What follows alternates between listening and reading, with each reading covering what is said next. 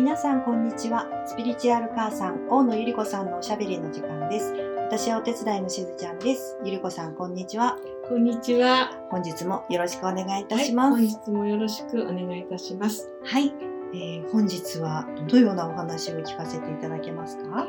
えっ、とですね、えー私たちという、まあ、存在、はい、その存在は、えーソウル、そしてスピリット、そしてボディだということをね、はまあ、何回も、まあ、うん。ここでお話をしているわけなんですけれども、はい。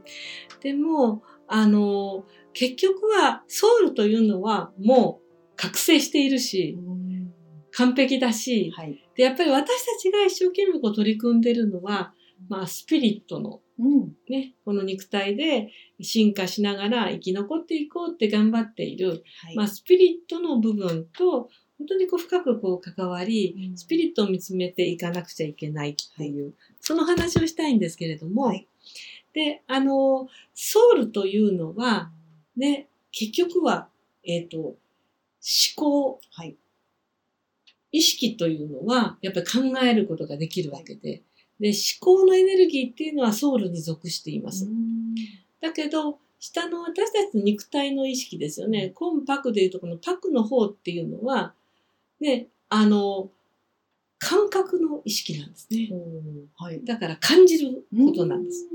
うんははいだから、例えば、ね、その、知性はあるんですよ。うん進化していかなきゃいけないから、まあ、いろんな、あの、自分の身を守る方法として素晴らしい知性っていうのは持ってるんですけれども、でも一生懸命、ね、ああだこうだ、あの人はこう思うからみたいな思考はないんですね。うん。感覚はい。なんです。だから、あの、スピリットというのは感情とか気持ちとか感じるっていうことを司っていて、はい。そしてその二つが宿っているのが、まあ、ボディ。これは行動を司っているわけなんです。はいそれでね、あの、古代の英知では、結局はいろんなこのね、生きてる間の物事って、まずは感じることからスタートするんだよというふうに教えてくれるんですよね。で、今その、みんな感じるわけですよ。それで、あ、なんかちょっと、あの、変な感じ、あ、しっくりこないっていうと、そこのところが、やっぱりこう思考の方に、なんで自分はしっくりこないんだろう、はいああ、そういうことか、みたいな感じで、だから、まず自分自身を分析したり、うん。あの自分を知るためには、まずは自分が何を感じているのかを感じるっていうことがすごく大事で、はい。だけど私本当いろんな方をあの、ね、催眠療法であったりとか、はい。リーディングであったりとか、個人セッションをするときにやっぱりねあの自分が何を感じているのかっていうことを意外にみんなわからない。ああそうかもしれないですね。でなぜかっていうと、はい大体あのやっぱりこういう世界に興味があったりとか、うん。このねポッドキャストを聞いてくださってる方っていうのは、繊細なんですよ。敏感。うん。そうすると敏感すぎるがゆえに感じることがしんどいわけです。で結構小さい頃に、ねあのまあ、特にものすごく幸せな家庭で育ったって言ったらもういくらでも感じるのは自由かもしれないんだけど、まあ、ちょっとねお父さんとお母さんが仲が悪かったりとかっていう、あるいはそのお父さんがすごい怒鳴る人だったりっていうと、結構そのちっちゃい子っていうのは今日のお父さんの機嫌はどうだろう、うんそうですね。で身を守るために、はいであお母さん今こんな風だからこうしてあげたら笑うんじゃないかとか、まあそういう風にすごいこう感じる感覚が鋭敏になってしまう。ん。でそれは素晴らしい感受性素晴らしいことなんだけれども逆に感じすぎるしんどさそれってなんかよくね。あの周りにもいません？そうですね。うんああ、そっかそっかって。そう。はいでそれってなんかあのよよくエンパスとかね呼ばれて、うんはい感じすぎちゃうからあの人の怒りがまるでこう自分の怒りのように感じられてしんどいとか、そういう方もいっぱいね私はあの出会ってきたんですけど、はいでも結局はあのそういう感じすぎるのが辛すぎて、うん逆にそのスイッチをオフにしている方がものすごく多いなっていうのも同時に感じているんですね。はい。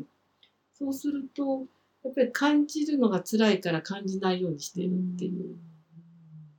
そうなると結局その今ここを感じるうん。例えばしずちゃん今椅子に座ったり手をこうね組んでるけど、手を組んでいるその指の感覚今感じてもらうと、はい。それって過去にも未来にも行ってないですよね。うん、ね。今ここに。いるわけじゃないですか。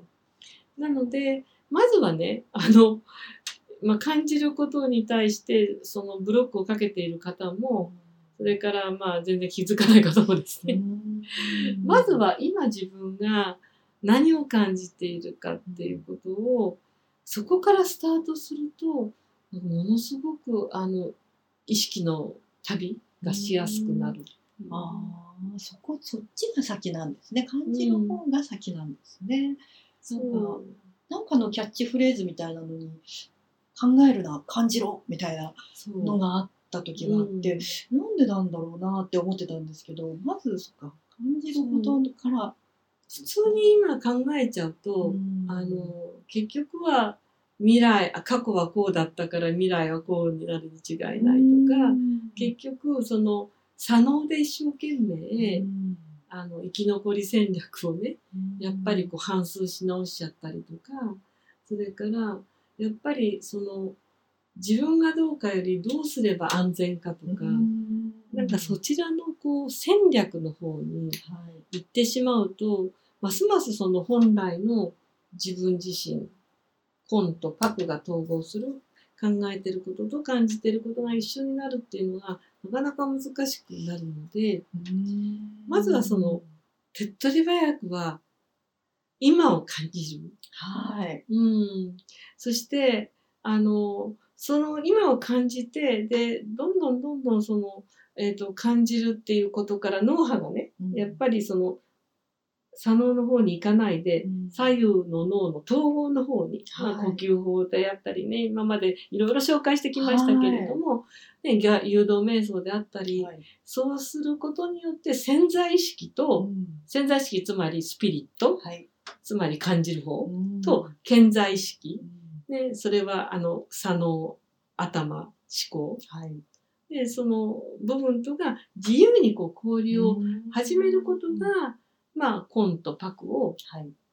頭と体考えと気持ちうん。を統合する、ね、一番の手っ取り早い方法かなっていうふうに感じるんですよ。だから本当に考えるな感じる感じる中には真実がある。うん。そして感じるということはあの肉体の方のねその気持ちがいいかうん。それともこうなんか嫌か収縮するか拡大するかっていうのはものすくごくいいバロメーターなんですね。はなのであの特にこれからはね直感もどんどんその時代にね従って鋭くなっていくはずなのでそうするとねあの A さんがいます。B さんが両方ともあなたに仕事のオファーをしてきました。はい。A さんは、まあ、会社も有名だし、まあ、この A さんとつながってるときっとなんかいろんな人とつながれるし、うん私の仕事も拡大するんじゃないかな。でもなんかこの A さんのこの態度とかはいなんか物腰が自分と合わない気がする。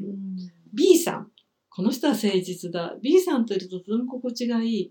だけど B さんともしビジネスパートナーを組んだとしたらあんまり広がらないかなみたいな。それってどっちかというと思考なんですよね。はあだけど本当にこうちょっとこう感じるっていうところをやってもらって、A さんをイメージして自分が A さんと仕事を一緒にしていくとふわーっと意識が拡大するならば、これは流れに乗れってことだし、ギヨーってなんかどこかこう自分の体が収縮するのであれば、それは絶対に何かがうまく流れない。この感覚の正確さっていうのは恐ろしいぐらい信じていいんですね。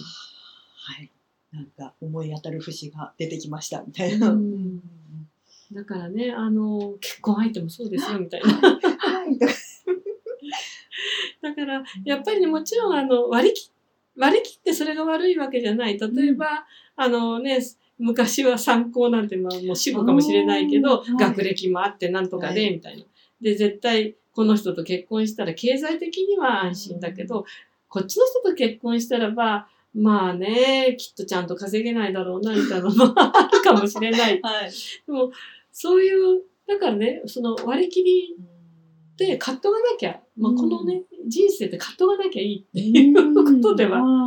言い悪いはないんですけれども、だけど、やっぱりね、あの、頭だけで何かを選んだ場合っていうのは何かが犠牲になるっていうのは、私たちの私の今までのね、はい。あの、経験上、うん。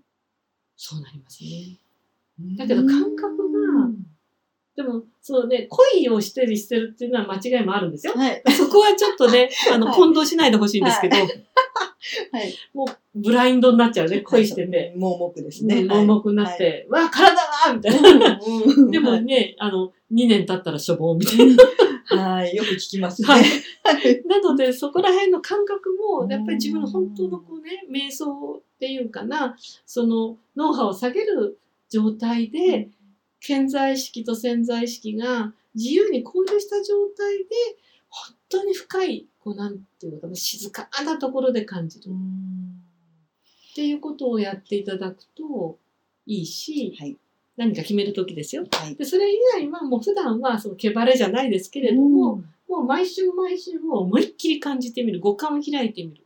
五感を開いたその先に真実っていうのは見えてくるし、五感を本当に開くと超感覚といって、完全にあの超意識の方とつながれていくので、なので、で普段からあの何を感じているのかっていうことを常に常にこう自分に問いかけてみる。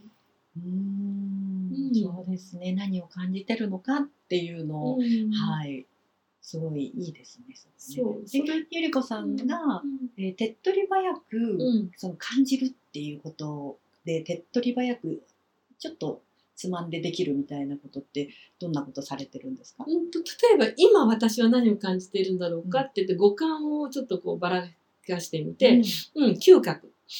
なるほど、今こんな香りがするなとか、それから聴覚。うんあ、鳥が鳴いてるとあか、ーキーっていう音がしてるとか、うんなんかね、そんな風に、あの、マインドフルネスも結局そうなんですよね。歩いていくときに、例えば今右足が上がったっていう風に、うんビパッサナ瞑想って言うんですけど、はいその瞬間瞬間、いちいち実況中継をするっていう。はいうん、だからね、実況中継いいですよ。うん、そうですね。